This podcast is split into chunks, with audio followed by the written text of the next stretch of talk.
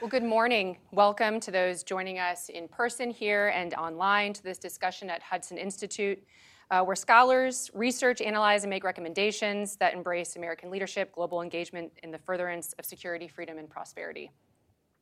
Before the new year, the Pentagon released the China Military Power Report, which, in my view, is one of the best unclassified documents that really outlines Chinese capabilities and their national intent. And as I was over the Christmas holiday, I was reading kind of the rollout from various officials of this report, and I came across a great event that Dr. Ratner had done at AEI, which is what prompted this whole idea of doing this, because the environment is very fluid. It's very dynamic, and even as good as that report is, there's still things that are moving. And in that event that Dr. Ratner was a part of, he had mentioned something that various officials have continued to amplify, and that's that this year, 2023, is going to be very important for the United States as we seek to do things that would deter what we believe are Chinese potential plans to do things against U.S. interests. And this audience is very familiar with the PRC's conventional military modernization. But as the previous STRATCOM commander and then the current STRATCOM commander have warned, China is also engaged in a strategic breakout of its nuclear weapons program. China's making their nuclear triad mature and more capable. But we're not only concerned about, of course, Chinese capabilities. China has also become more aggressive in its operational behaviors, provocations in the East and South China Seas. And also, as articulated very well in the report, the China military challenges are not strictly regional. The PLA is expanding its presence globally, pursuing installations around the world, which underscores its ambitions to contest the United States and the interests of ourselves and our allies, interests that Americans have benefited from for decades. And we've heard from several DOD officials again that we are on the early end, I believe, and I'd love to hear from our guests more about what we're doing in response to this. And so we're very eager to hear from these wonderful, prestigious guests that we have here today. And so what we're going to do now is I'm going to turn the floor over to my colleague here, Patrick. He will introduce our guests and then begin with the first series of questions, and then we hope to save some time at the end for questions from the audience. So with that, Patrick.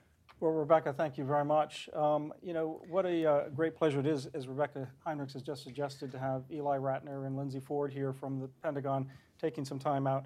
If you were looking for the best person possible for the Defense Department of the United States to take on the pacing challenge of China, you would look quickly to someone like Dr. Eli Ratner. I mean, his academic pedigree, his research pedigree, what he's done before in terms of the White House, working for the Vice President, then Joe Biden as Vice President, but also at the State Department back in the great days of Scarborough Shoal, working on the Office of China-Mongolian Affairs. He's been there thinking about these issues, constantly writing about them, so it's a really great pleasure. And we're going to ask Eli to kick things off here with a brief comments, but first let me just say a few words about Lindsey Ford, because we're also delighted. She's an exceptional public servant who's also been thinking about these things analytically at places like Brookings in the Asia Society Policy Center or Institute. But she's got experience working in the Office of the Secretary of Defense on the things she's doing now and she's in charge of as the Deputy Assistant Secretary of Defense for South Asia and Southeast Asia, things like the first U.S. ASEAN, that's the Association of Southeast Asian Nation Defense Ministerial. That was something she designed, thinking about the maritime strategy when you're thinking about the South China Sea. So we're really dealing with people who have been at the cutting edge for especially the past decade or more on these critical issues. So without further ado, let me turn it over to Eli and then to Lindsey for opening comments, and then Rebecca Heinrichs and I will have a few questions, and then eventually we'll open up to the audience. Okay. Well, thank you, Patrick and Rebecca. Thank you to Hudson for the opportunity to be here. Good morning, everyone. The one important part of my resume, which Patrick did not mention, is that when I left the State Department in 2012, I had the opportunity to work for and with Patrick and learned an enormous amount from him at that time and continue to benefit from his knowledge and experience. So please take credit for whatever has come since then. So as Rebecca mentioned, there has been a lot of anticipation around the activities this year. We had a chance to talk with friends at AEI in December and preview what we were looking toward, and I think the fact is we find ourselves here now only at the beginning of March, and it's already been really a breakthrough year for U.S. alliances and partnerships in the Indo-Pacific, really groundbreaking right out of the gate as it relates to delivering on major initiatives with respect to capabilities, posture, interoperability, and otherwise building upon a lot of the work that we've been doing over the last couple of years coming to fruition. We saw that in the Secretary's recent trip to the Philippines, and we were meant to meet just after that trip. I was called to testify before the Foreign Relations Committee just before that. That's a hard thing to say no to, so it was an obligation that I had to fulfill, but glad to be here today. But this was Secretary Austin's second trip to Manila, first trip of the year. Had a chance to meet with troops down in southern Philippines, also with President Marcos and the whole new national security team out in Manila, and was able to provide a major announcement out of that visit of an agreement on 4 new EDCA sites in the Philippines, which provides access for U.S. forces to Philippine military sites, which is really going to help our ability to deepen the alliance, respond more effectively to crises and contingencies in the South China Sea, humanitarian assistance, disaster relief, and otherwise. And we've got a lot of momentum in the Philippines relationship. That's one that Lindsey manages day to day, and we're looking forward to other big engagements this year. I think a really exciting part of the Asia-Pacific portfolio, and one that Lindsey and I have both been working on for quite a time now. On the day after we returned from Manila, Secretary Austin met with Deputy Minister Marles from Australia, who's also dual-hatted as the defense minister. They had a great discussion about where we are on AUKUS, which we are feeling quite good about, making strong progress, heading toward the end game of the consultation period, and also having an opportunity with Minister Marles to discuss a number of the initiatives that came out of OSMAN at the end of last year associated with new posture efforts to enhance the number and activities of U.S. forces throughout Australia and across domains, so really an important set of initiatives there. And of course, just prior to that, in early January, we had our 2+2 at Japan, which for those of us, and Patrick has spent a huge amount of his career working on that relationship. I think it's really a historic meeting, historic set of announcements in the context of Japan's new national security strategy, major announcements on posture, U.S. posture in particular, the first forward deployment of the Marine Littoral Regiment in Japan, which is really important for our capabilities inside the first island chain, as well as a number of announcements as it relates to the alliance. And I'll just say, kind of wrapping this up, as part of the trip to Manila, Secretary also went to Seoul, had a chance to meet, obviously, with his counterpart, Minister Lee, as well as President Yoon. They had a great discussion about the alliance, about all the efforts we've been taking to revitalize a number of our alliance activities that had atrophied over previous years, and talk specifically about the steps we're taking to strengthen our U.S. extended deterrence commitment, which has been something we may want to get into in a little more detail. And then the final relationship I do want to mention, another one that Lindsey is managing day to day, is the India relationship, where we're making a lot of investments and spending a lot of time at senior levels to, as we describe, uphold a favorable balance of power in the Indo-Pacific. And you may have seen the launch of a new technology dialogue, the ISET, with India in January, which is part of a broader effort to try to deepen our co-development, co-production activities with India, which is an important priority for Prime Minister Modi and for India, but an important priority for the United States as well, as we make our defense industrial bases closer and more integrated. I will say, Rebecca, just following up on your description of the security environment, it does continue to evolve. It does continue to be more challenging. I think that's why we're seeing much of the activity that we're seeing with our partners, and we are seeing a PLA that is growing more capable, but as you described, growing also more willing to take risk more willing to use the military instrument of power in a way that we haven't seen in previous eras.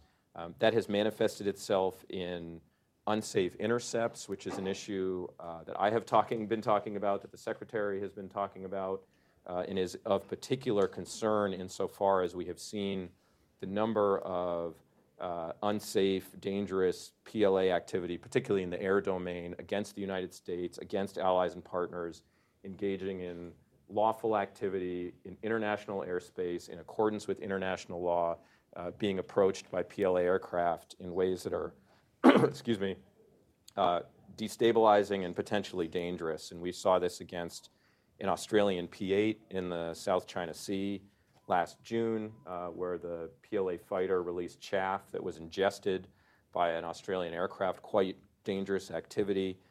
We've seen PLA harassment, dangerous maneuvers around Canadian aircraft that are involved in the enforcement of UN Security Council resolutions. So here's a ally of the United States on the other side of the world helping to enforce UN Security Council resolutions against North Korea, resolutions which China voted for, and the PLA is coming out and intercepting these aircraft in a dangerous way and doing it multiple times.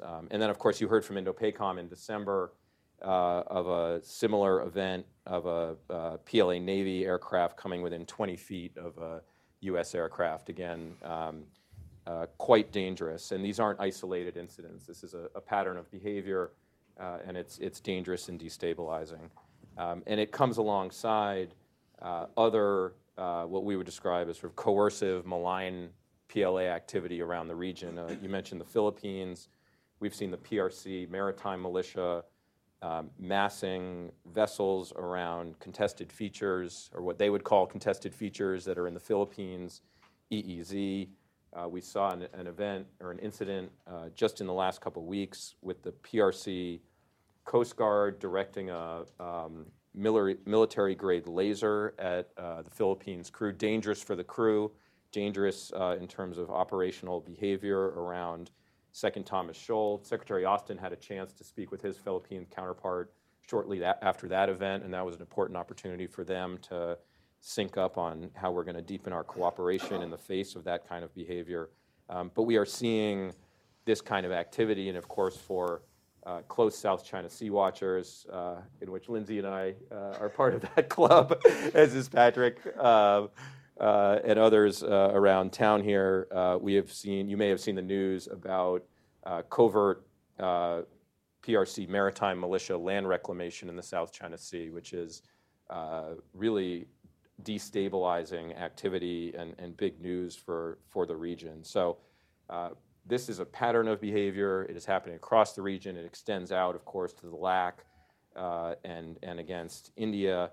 And it is, I think, reformulating and informing our approach, but also creating urgency around the kind of activity that we're engaged in with our allies and partners. I'm going to turn it over to Lindsey in just a minute, but I will say I do think amidst a world and a news cycle, Rebecca said when we were outside, I hope you have some good news because, man, things feel tough these days. In a world of, a lot of challenges, I think that the story of the U.S. position in the region and the degree to which we are deepening our partnerships with our allies and partners, the degree to which they're investing in their own capabilities, their ability to contribute to regional security, and the degree to which they're working with each other is really news for optimism, and I think it is creating a more stable and enduring security environment, even as these challenges from the PRC become more intense. So I do think it is I have optimism about the direction we're heading, in part based upon some of these items. But let me turn it over to Lindsey to build upon and add. Thanks, Eli.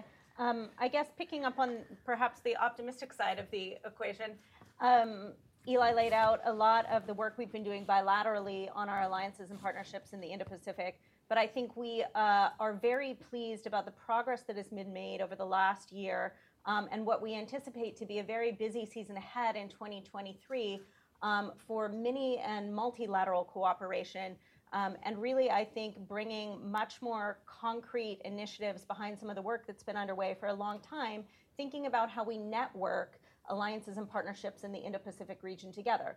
That's been something that certainly is not new as an effort for the Biden administration. This has been something that multiple administrations have been working on because the security architecture in the Indo-Pacific is different from what we have in Europe.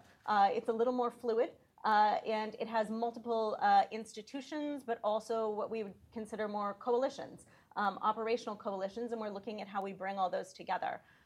So in the past year, some of the things that I think we've been most pleased about, certainly the U.S., Australia, Japan trilateral cooperation, I think has been at the leading edge of what we are doing on the mini-lateral front. We're looking at ways that we're integrating Japan into some of the U.S., Australia force posture work we're doing right now. So including Japan in rotational training exercises we'll be doing in northern Australia. And the Secretary has been meeting not just bilaterally but trilaterally repeatedly with his counterparts to talk about what's next. U.S., Japan, ROK trilateral cooperation I think is also in a really good spot where we're seeing a lot of progress. Things like anti-submarine warfare exercises, ballistic missile defense exercises that we consider really important as we're looking at how we continue to deter what has really been an increasing pace of DPRK provocations recently. The other thing I would flag that I think has gotten less attention because it's relatively newer, but was a big topic of conversation for us when we were in Manila recently, is U.S., Japan, and Philippine trilateral cooperation. So just this past year, we looked at the Trilateral Defense Policy Dialogue is a new trilateral dialogue that we launched between those three countries. Recently, the Philippine, Japan, and U.S. Army chiefs met the first time for their first trilateral meeting, and I think you're going to see a lot of increased high-level engagement between those three countries in the coming year. I think also we're really pleased recently, Deputy Prime Minister Marles from Australia held meetings with his Philippine counterparts. A lot of work underway between Australia and the Philippines as well, looking at what we can do trilaterally there. So I think a lot of the work that you've heard for a very long time around the idea of greater mini-lateral cooperation is now really beginning to come to fruition in the Indo-Pacific, and that's something we're really pleased about.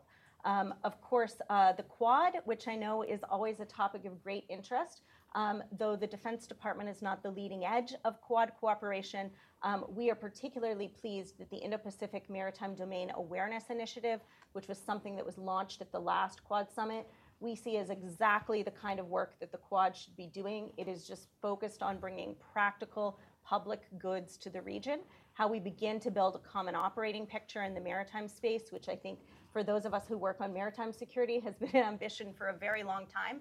And we are now harnessing new technologies between countries that have the capacity to do that, to bring that to Southeast Asia is where we sort of started the pilot of IPMDA. And I think leading up to new Quad meetings, you're going to see that initiative grow and expand into other parts of the region.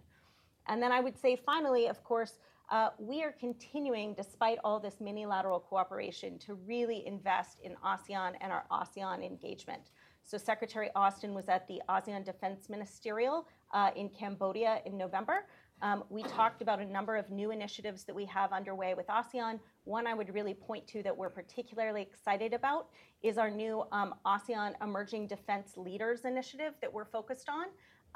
We think that for some time, the initiative, the Obama administration started YSEALI, the Young Southeast Asia Leaders Initiative, has been one of the most positive elements of our cooperation with Southeast Asian countries and with ASEAN, where we have a really young, dynamic, growing population, and we wanted to do something similar on the defense side. So this is a way that we begin to bring together emerging leaders on the U.S. side with a lot of our ASEAN counterparts to really sort of strengthen that network going forward. So those are just a few of the kind of multilateral initiatives that we have underway, which are really complementary to a lot of the work Eli developed. And I think when you look at that all together, you should take away that the picture here is one in which the U.S. and other partners are creating a security architecture that is going to be a lot more resilient, and where you're going to see a lot more going on a practical basis. It's not just words, it's actions. Thanks. Well, it's exhausting just to listen to the breadth of what you do as the Assistant Secretary of Defense for Indo-Pacific Affairs and the DASD for South and Southeast Asia and your other colleagues there at the Pentagon, what you're doing in terms of building this lattice work of sort of national, bilateral, minilateral, and multilateral institutions. Now, there's a reason why these allies and partners are so ready for cooperation, and it's not just your brilliance and your planning, which is part of it. It is the threat, the environment. So let's just start by going back to, if not the PLA report, why has China embarked on such a massive military buildup, and how do you see the threat of deterrence failing in Asia in terms of as a growing possibility? How would you characterize it, Eli and Lindsey as well? Yeah, well, it's a good set of questions. Those are obviously big questions. I think the simplest answer to your first question about why is the PRC doing this is, one of the striking things about the strategy documents that have come out of the Biden administration to me, if you look back right out of the gate with the interim national security strategy document that came out right at the beginning of the administration, the national security strategy, the national defense strategy, the China Military Power Report, is a line that is repeated again and again, which is that the PRC is the only country with the capability and the intent in essentially overthrowing the international order as we know it in a way that runs directly counter to vital U.S. national interests. And that has been recognized, and it is the marriage of the power and the intent and the ambition that I think we do see as a serious challenge, and we see that manifested in a challenge to the order in the Indo-Pacific, the rules of the road, the institutions, the norms, the efforts to undermine U.S. alliances and partnerships. We see the sort of the execution of that strategy underway. I think that directly links to your second question, which is how does this relate to deterrence? I think what we are aiming to do is to ensure that we are working on our own capabilities, but also with allies and partners to ensure that that kind of coercion and aggression doesn't succeed. And from a deterrence perspective, very focused on, as Deputy Secretary Hicks said recently, and then interestingly, Representative Gallagher echoed her almost verbatim a couple days later in the Wall Street Journal, that when leaders wake up in Beijing, they think today's not the day. Our assessment is that is true right now, that deterrence is real, deterrence is strong, and we're doing everything we can to make sure it stays that way tomorrow and into the future. And I think we can do it. I was asked at the Foreign Relations Committee hearing that landed on the day when we had previously scheduled this event, at the very end of Senator Rubio's question. He said, I just have one question. He had 5 seconds left at his time. He said, yes or no answer. Do you think there's any chance that we can make it to the end of the decade without essentially a PRC invasion of Taiwan, without a breakdown in the kind of deterrence that you're talking about? And my answer was yes, I think we do. It's not going to be easy. The challenge is enormous. The capabilities are growing. The ambition is there. We know that. But what we're doing is reinforcing that deterrence, ensuring that the costs of aggression remain unacceptably high to Beijing. And I think we have a pathway to do that through our own development of our own capabilities, revision of our posture, introduction of new operational concepts, and then all of the work we're doing with allies and partners. And then, of course, the entire whole of government effort, which is as important as the military piece, economics, diplomacy and others that reinforce that deterrence. So I think it's doable. It's going to be really hard, but I think it's we're getting after it with urgency, but also with confidence that we can do it. And if I could just rework this question for Lindsey in terms of the context of Southeast Asia, where it was Mike Gallagher, the chairman of this new CCP committee in Congress, said that the strategic competition is not a tennis match. Right, he was almost channeling Mao. Revolution's not a dinner party. But in South Asia, Lindsey, strategic competition is a very scary thing when you're talking about what China and the U.S. could come to blows over this. So how are you managing, and how is the U.S. government and how is DOD managing to build these closer relationships like what you just did in the Philippines, despite the fact that they're also worried about conflict erupting? I mean, I think you've heard the Secretary and other leaders say repeatedly, we say this every time we're in the region, that we don't think that our partners in Southeast Asia, in the Indo-Pacific, have to choose at sort of the strategic level between having a relationship with the United States and having a relationship with China. What we're focused on is making sure that they have the space to make the choices that they want to make and the ones that they think are in their own sovereign interest. And what you see, I think, and why some of the developments like we had when the Secretary went to the Philippines are possible, is because I think increasingly partners feel like they don't actually have the space that they need to defend their own interest and make their own choices.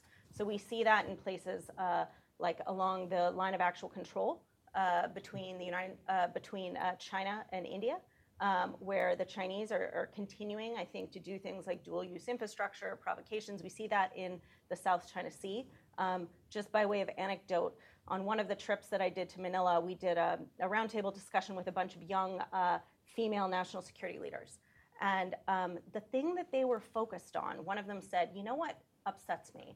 I go to the grocery store, and there's this fish. I won't even pretend that I know the name of it. She said, there's this fish. This fish swims in our waters. Like, this is a fish that is well known, has been a part of Philippine cuisine for a really long time. She said, I go to the grocery store and I buy it, and we're importing that fish from China because our waters are so overfished. Those are the kinds of things that I think on a daily basis come home to countries in the region, that this is about their own sovereign economic and security interest, and that without the United States there as an ally and partner, they don't actually have the ability to defend those. So I think that's why there's so much interest. And if I could just amplify, Patrick, because I think that this last point that Lindsey makes is really important, which I think to, as you said, it's not just our great diplomatic work that's animating some of this behavior, it's the nature of the threat. But what we hear again and again is, as countries are thinking through the formula for how they want to defend and protect their sovereignty and their interests, a deeper relationship with the United States remains part of that, and that's fundamentally important. So I think they want to see a United States that's committed. This administration is committed, but we're part of that formula even as they're going about strengthening their other relationships and strengthening their own capabilities. Thank you. So I want to take us back to the conversation, Eli, about specifically these operational, like, very dangerous, reckless behavior on the part of the PRC. And you talked about how it's driving ally interest and willingness to collaborate more, but that's very good. But how are we responding to these? How are we leading with our allies in response to these? And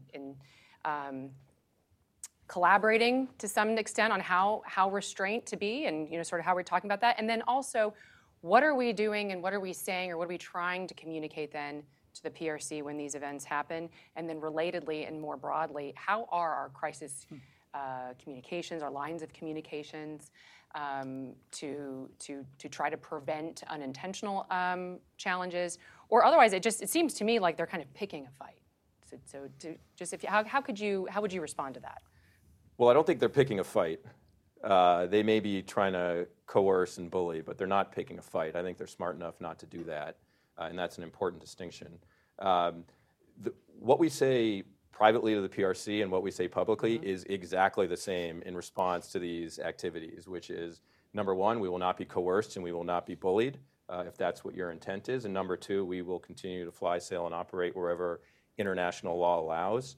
I think sometimes for folks that sounds trite, but in this instance it's fundamentally important and fundamentally true. And so we have continued our operations in the face of this activity. We have not drawn it back in the face of this coercion, nor have we hyper-amplified it in response. We are going about engaging in operations that we believe sustains the rules and norms of the international order, and frankly, I think the world looks to us to do that, and we are continuing to ensure that these kinds of activities are not going to create artificial or illegal no-go zones for military, much less economic activity in the region. So that is the message privately and publicly, is we're going to keep flying and sailing, operate, and we're not going to let this behavior intimidate us.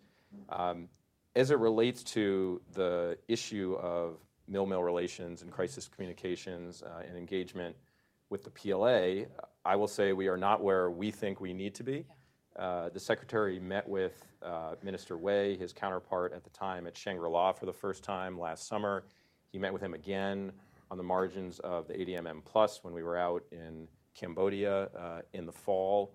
Of course, President Biden has been meeting or speaking with President Xi at times, and they have shared the view that military-to-military relations are an important channel to keep open. And that has been Secretary Austin's message, which is despite ongoing tensions, it's incredibly important for the U.S. and the PRC military to have open lines of communication. But the problem is that the PRC and the PLA continue to use mil-mil relations and those channels of communication as a means of signaling displeasure over issues related to security and not. And so they will turn off for extended periods of time and be unwilling to engage at times when we think it's important for us to be talking. So, for instance, you may have seen on the day that we brought down the PRC spy balloon over the waters above South Carolina, immediately Secretary Austin put in a call request to the PRC to say, look, these are the kinds of times that we need to be talking about what our intentions are, what our perspectives are. That request for engagement was denied. And we've seen similarly with Chairman Milley, on other occasions with Secretary Austin, similarly with Admiral Aquilino, as well as some of our working level dialogues that are meant to manage the Paul Mill part of this, our DASD, Michael Chase's dialogues, as well as some of the operational dialogues that INDOPACOM holds with the PLA, that they have turned all of that off for now. And we think that's destabilizing and dangerous, and we think we both ought to be doing a better job of managing it. That's great. And then if I can just real quick then for Lindsey too. And I say pick a fight though too, not necessarily for it to escalate, but to cause us to do something that they could point to us and say, look what they've done. They've done, you know, like what they did even in the case of the spy balloon. We shot it down over our own airspace, and then they accused us of violating international norms. But I've just got, since you brought up the spy balloon, let's just stick with spy balloon for just a minute if we could and talk about... Let me find my spy balloon card here real quick. Well, I thought it was really interesting because... In the Pentagon briefings, kind of right after this happened, there was a little bit of a teaser, or a little bit of a talk about the potential of revealing more about what the Chinese are doing, sort of globally, in other countries that did not know that there was surveillance, UAVs and spy balloons flying over their own territory. Maybe some dishonest activity on the part of the Chinese of not revealing this is what they were doing, commercial activity, but they're using it for military purposes. So can you speak to that too, and also just with, you know, with partners in the region who don't want to pick and choose, but maybe this is something that they, if it is going on in their airspace or in their country, that they should know about. Just a little bit about that for both of you. Yeah. So just quickly on the surveillance balloon. I mean, I think the first thing to say is this was a surveillance balloon. Period. Yeah. Okay. There is no ambiguity about this. The equipment on board was for intelligence surveillance. It was equipment that's inconsistent with weather balloons or whatever they were claiming it was. This balloon is part of a broader fleet of capabilities that we know the PRC has developed to conduct surveillance operations. And as you mentioned, we know that these balloons have flown, surveillance of balloons have flown over more than 40 countries across 5 continents. So this was not just an isolated incident. And have not heard a plausible explanation for this activity. I will say, I think embedded in your question there was what's our understanding and sort of why haven't necessarily we been saying more about it. I think one of the important parts of this is because of the nature of the spy balloon, this is inherently an intelligence issue that is being handled as such in terms of the ongoing work associated with it. Obviously, much of the balloon itself and the associated equipment was recovered in salvage operations and is being examined very carefully now by the FBI and other elements of the intelligence community and the U.S. military. But we want to do that carefully, and at the appropriate time, we'll be able to share the findings associated with that. I guess I would just add to, not on the spy balloon specifically, but there is a pattern that I think a lot of Indo-Pacific partners are very familiar with, where you see the PRC do something that very clearly violates sovereignty, in this case of the United States, in many other cases of other partners. And then there's a bit of an effort to, with talking points and whatever say, this is fake news, you know, nothing to see here. And this is where I think we believe it's incredibly important, not just in private conversations, but publicly, to shine a light on what's actually going on and to make sure that the facts are actually out there. So, for example, you saw back in the wintertime, there was an incident in which PLA rocket debris fell into Philippine waters. You saw Philippine fishermen went and were recovering it.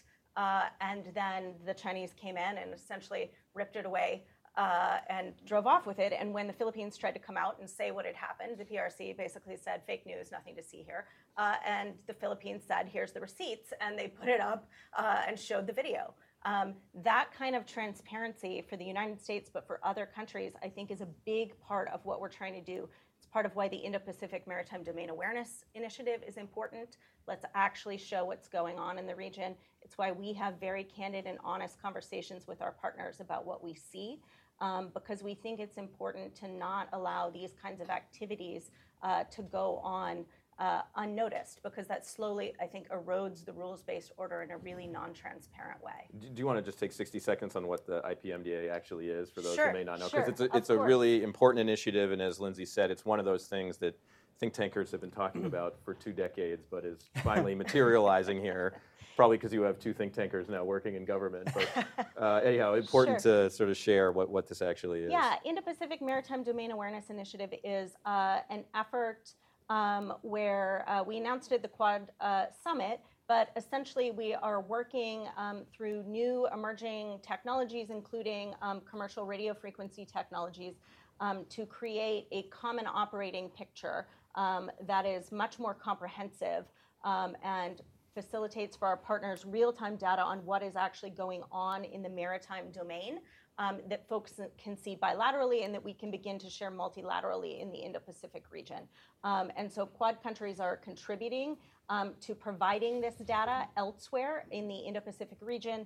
As I said, we started with an initial pilot just in Southeast Asia, where we've already begun providing a much more thorough, think of it as if countries maybe had like 2 layers of a cake, in terms of what they could actually see happening in the maritime domain, and suddenly they're looking at a 7-layer cake in terms of the data that they're giving, and instead of waiting an hour for that cake to be baked, it's served on a plate immediately. That's sort of what we're talking about here. And so we've started in Southeast Asia, but are going to be, I think, increasingly rolling out this kind of information and data streams elsewhere in the region. And what that does, it enables things like, for example, ships who have turned off their AIS signals. So they've gone dark, and you may not have been able to see them in the past. Now you can, because technology has evolved to the degree that you can't essentially do these things actually in the dark anymore. And so this, for us, is just a way of saying, hey, let's all see the same thing. Let's all understand what's going on, so that we can't have countries who essentially are denying what's actually occurring. So we're really excited about this initiative.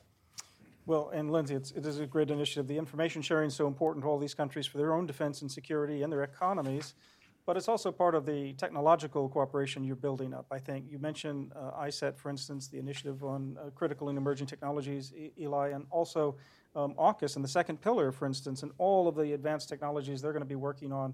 Looking for that announcement soon, we hope. If you want to preview it here, we're happy to hear it. That would get me in a lot of trouble, as much as I would like to do that right now. But I wonder if I can switch the subject to another country that's giving us problems, and that's North Korea. Mm-hmm.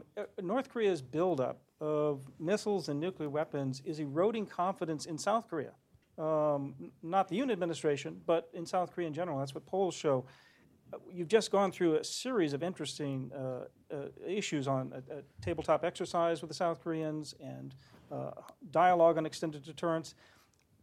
How well can we manage the extended deterrence question when we've got a country like North Korea, which is trying to field tactical nuclear weapons to kind of blackmail South Korea and Japan, and field ICBMs to kind of blackmail the United States? How do you see this playing out, just with North Korea versus, you know, separate from China altogether? Yeah, no, it is a good question, and it is an important issue. And Secretary Austin has been traveling on a few occasions out to Seoul to have these discussions, and I think he's developed actually quite an excellent working relationship and, frankly, friendship with Minister Lee, his counterpart out in Seoul. So they've got quite a good relationship and are talking regularly.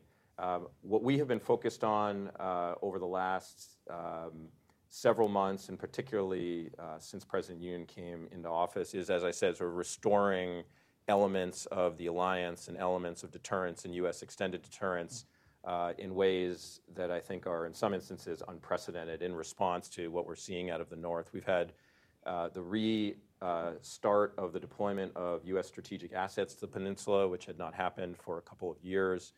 We've had the restart of new dialogues, senior-level dialogues up to the undersecretary level around extended deterrence, which was something that was came out of a presidential summit,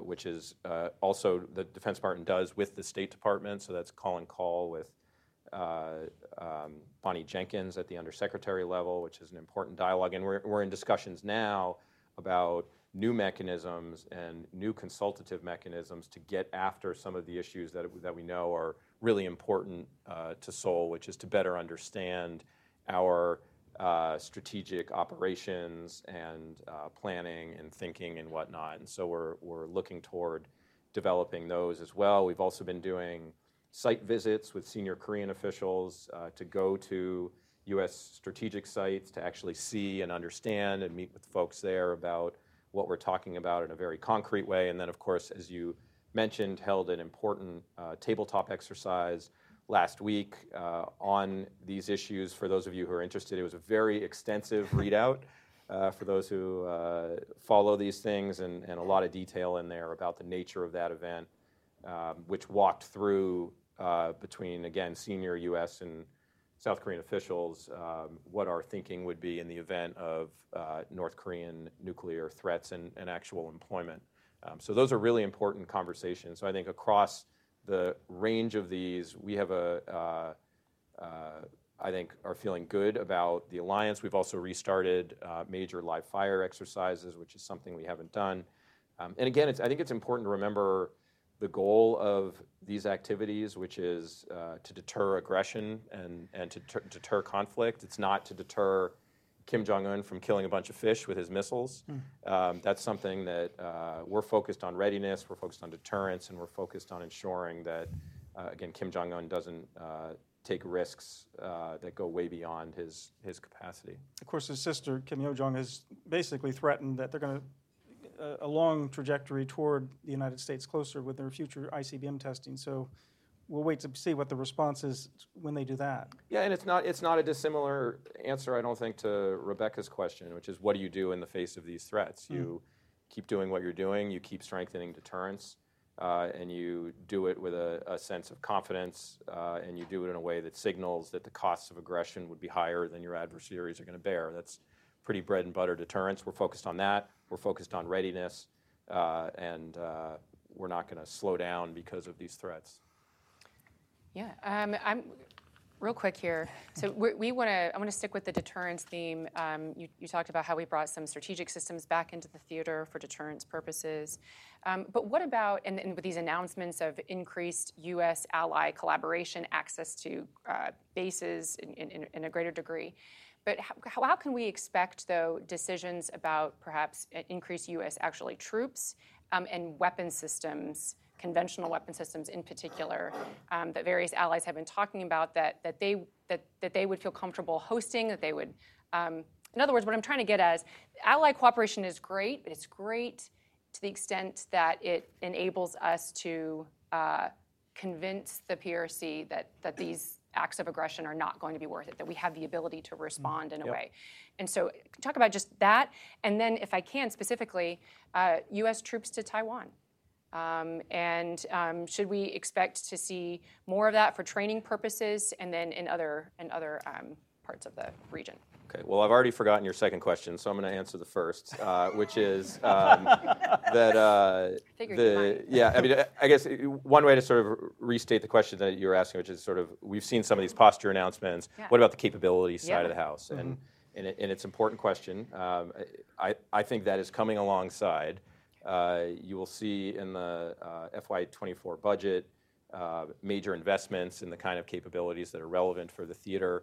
But more immediately, we are talking, obviously, with Japan about their own capabilities and their announcement that they're going to pursue a counter-strike capability.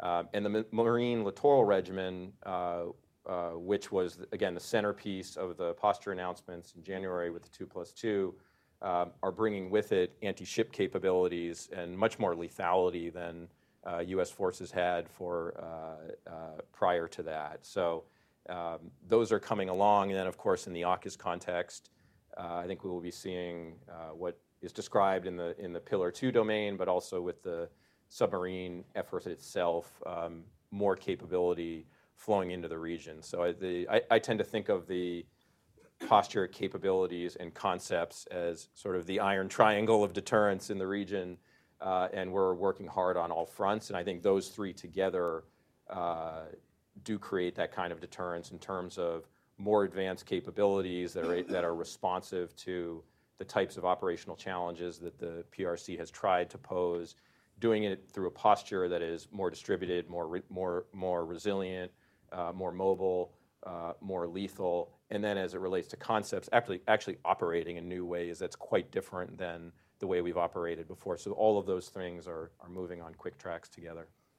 When you think about the scale and the scope of exercises, I mean, Lindsey, thinking about what's coming up in the Philippines, off the coast, right, with amphibious exercises there in President Marcos's hometown, I believe, or near it. That's exactly the kind of way to signal capabilities, but also political will, shared political will, I think, to defend and deter. We're over time already in terms of we wanted to get to the audience because we've got a great audience here. So I wonder, Rebecca, we can just turn, and I know our friends from the Wall Street Journal are here and Financial Times are there. So let's do those two. Michael first, yeah. And Dimitri, yes, please. Is there a microphone? Thank you. May not be able to dodge this question. It's not a hard question. Okay.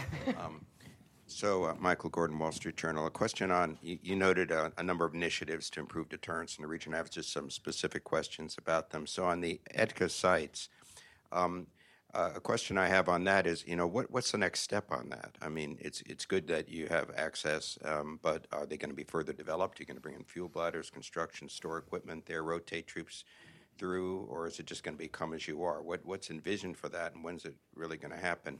And then you mentioned the Marine Littoral Regiment, what the Marines would call a stand-in force as opposed to standoff in their vernacular, or the blunt layer in the previous NDS. What else is envisioned in terms of stand-in forces that operate within the contested area under your strategy, and when is that going to happen? Because even in the case of the Marines, this is a capability projected for 2025, and they're operating with an existing force design, and there's a unit in place and all that, and it's still a couple of years to make that happen. So what are the next stand-in forces and posture and force structure changes that you're going to make to build up that deterrent capability? Okay, Lindsey, why don't you take that first one? Sure. On EDCA, I would just say what I think is particularly important is to say that any decisions about the infrastructure development that occurs at sites and what kind of capabilities will be there is something that obviously happens in consultation with the Philippines, because these are Philippine military facilities that we have access to. So over the next several months, I think we're finalizing with the Philippines the details on those 4 sites, and a part of that will be taking a look at the sites themselves, determining what infrastructure is needed in order to enable us in an alliance context to operate more effectively together, or in terms of other kinds of crises or disasters we would be responding to in the region. So those conversations the next several months, I think you'll see a lot more details on them. And I would say on the second question, I think it's important to remember that the 22 NDS was the first one ever to identify China as the priority and as the pacing challenge. So we have only been after this for a few years in terms of the intensity and the prioritization. And I think each of the services themselves are thinking through, okay, what is our role in the Indo-Pacific? And in particular, what is our role forward? And we're seeing that from the Marines in the context of the Marine Littoral Regiment, and the one in Japan will not be the only one in the region. We're seeing it from the Army in terms of their multi-domain task force, which is operating again in new ways, in exercising and in different parts of the first island chain in the Indo-Pacific. The Air Force is obviously thinking through new concepts of how to operate in a more distributed way throughout the region, et cetera. Our special forces obviously are thinking about what does it mean to be rebalancing their focus from one that was very heavy on counterterrorism to one that still includes that mission, but also is focused on the pacing challenge of the PRC and what might be their role in the region. So I think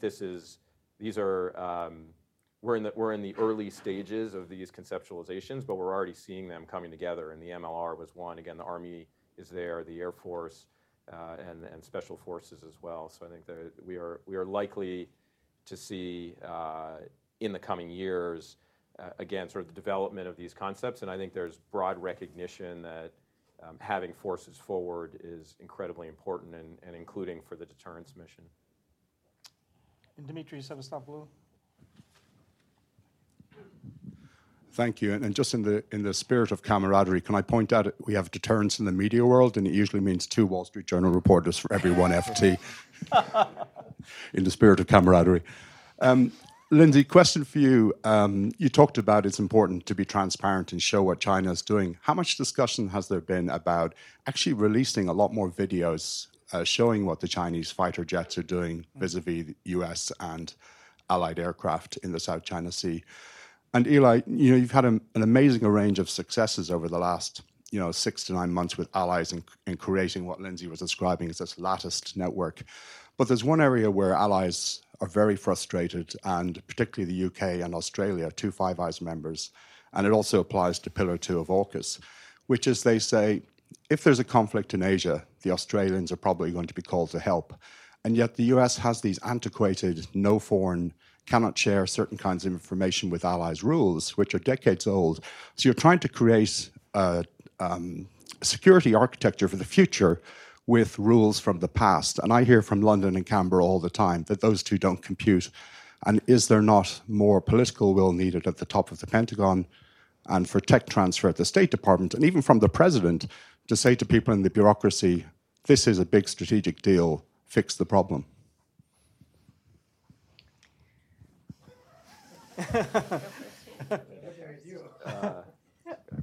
I guess on your, Dimitri, on your first question, I think overall you are seeing, whether it's the U.S. or oftentimes it's other partners. I mean, it's one of the brilliant parts of advances in technology. It's not very hard to hold a GoPro camera if you're just sitting on a fishing boat in South China Sea.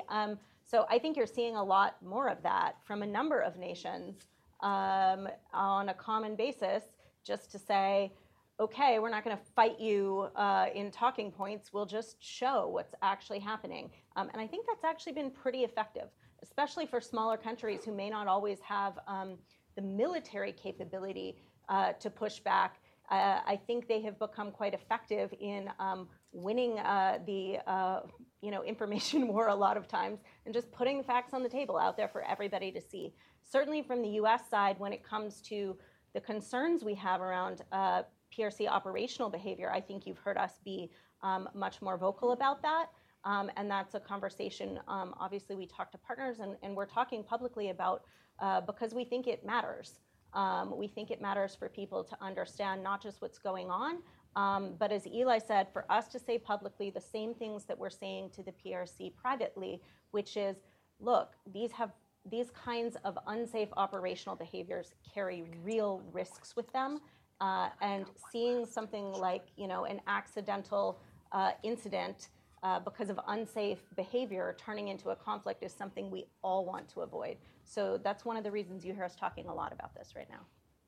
Yeah, and I would say, Dimitri, to your question, I think I agree with your characterization, which is that, yes, we have antiquated systems that need to be revised, and we're in the process of doing so. And I think the nature of the types of cooperation that we're trying to realize here are driving those changes. And AUKUS is a good example of that, where if it relates to technology sharing, yes, we need to change the way that we share technology with our partners. We're having those conversations in the India context as well, as we're thinking about, previously parts of the bureaucracy that would have said, no, we can't share that. And the answer from the policy and strategy perspective being, no, we're going to have to share that to make this work in terms of getting to the kind of more capable, integrated future that we want in the Indo-Pacific. So I think you were seeing sort of live evolution of processes around technology sharing, around foreign military sales, around our own defense industrial base in response to this. And we're also seeing it sort of embedded in your question there. I think I would submit that in our closest alliances and partnerships, we're having much better conversations about issues related to operations and planning and no kidding defense areas such as that in a way that hasn't happened previously. We've got time for just one very quick question. I want to respect their time, and then I'll close us out with one last one. So we'll just go right here. Yeah. You can state your name, please. Microphone. I'm Aizen Marogi. I'm a medical doctor and a retired military. When I was in CENTCOM region, we used to get the surgeon generals of areas and discuss in our areas of operation collaboration. Mm-hmm. In terms of non-lethal assistance to our allies and partner nations in the region you discussed, can you tell us about initiatives where we can? Is there any, tell us about initiatives in terms of collaborations with at the healthcare and medical engagement? Sure, happy to. I would just say one. We still have the INDOPACOM does a lot of work related to military medicine cooperation, and certainly over the past few years under COVID, we have seen that the work that the United States has done as a whole in terms of vaccine delivery, but also that the Defense Department has done, supporting that, not just for other partner defense forces, but helping them actually do COVID relief in their own countries has been one of the most impactful things that we consistently hear from partners that they have appreciated about the United States and our engagement over the last few years. So let me give you an example. In Vietnam, the U.S. Department of Defense helped facilitate cold storage for vaccines in every single Vietnamese province. And that supported the work that the United States was doing, giving vaccines to that country. We saw the first time that the Secretary went out to Manila, which was still under former President Duterte. One of the first things we heard from President Duterte and his administration was the number one thing they appreciated was the, I think, over 60 million vaccine doses that the United States had given to the Philippines. We gave those things free. And we provided that support with no strings attached. And I think our partners understand that that is an important and a different part of how the United States does business. If I could just ask this last question that's going to be an impossible one, I think, to answer in a short amount of time. It's yours. But I think it's really important. We're focused right now on China and what China is doing regionally, but across the planet, but there is a very significant, terrible war going on in Europe. Russia's unlawful, illegal, unprovoked war of aggression against Ukraine. So my question is, I just want to hear your response with the busy work that you all are doing right now on really trying to tackle the China problem. Do you feel as though the country is overly distracted with this war to a disadvantage of the work that you believe needs to happen to deter and then prepare to defend should deterrence fail?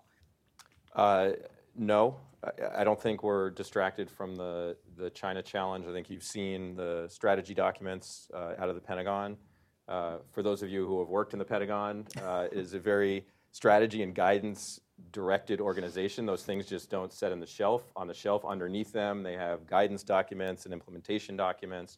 And I think as it relates to attention and resources, the Defense Department is living the stated prioritization of the PRC, even while it's managing the war in Russia, which is the urgent challenge there. I would say you can see that in the Secretary's time and in his travels too. I mean, in September, he had the United States, Japan, Australia, the Philippines, sort of an unprecedented meeting where we had allies together in Hawaii. In November, he was in Cambodia doing the ADMM Plus. In January, he was visiting with Manila and the ROK.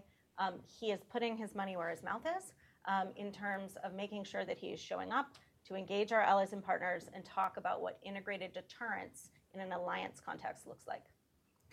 This has been a great discussion. I wish we had more time, but I think the thing that just stands out for me, Eli and Lindsey, is that for all the bad things that are happening, the alliances, the partnerships are getting stronger, more resilient. You are building this creative, broad architecture. Good luck with you, for both of you to do even more of it, to implement more of it, because it's urgently needed. So thank you again. Thank you, Rebecca, and thank you all for joining us at Hudson. Thank you.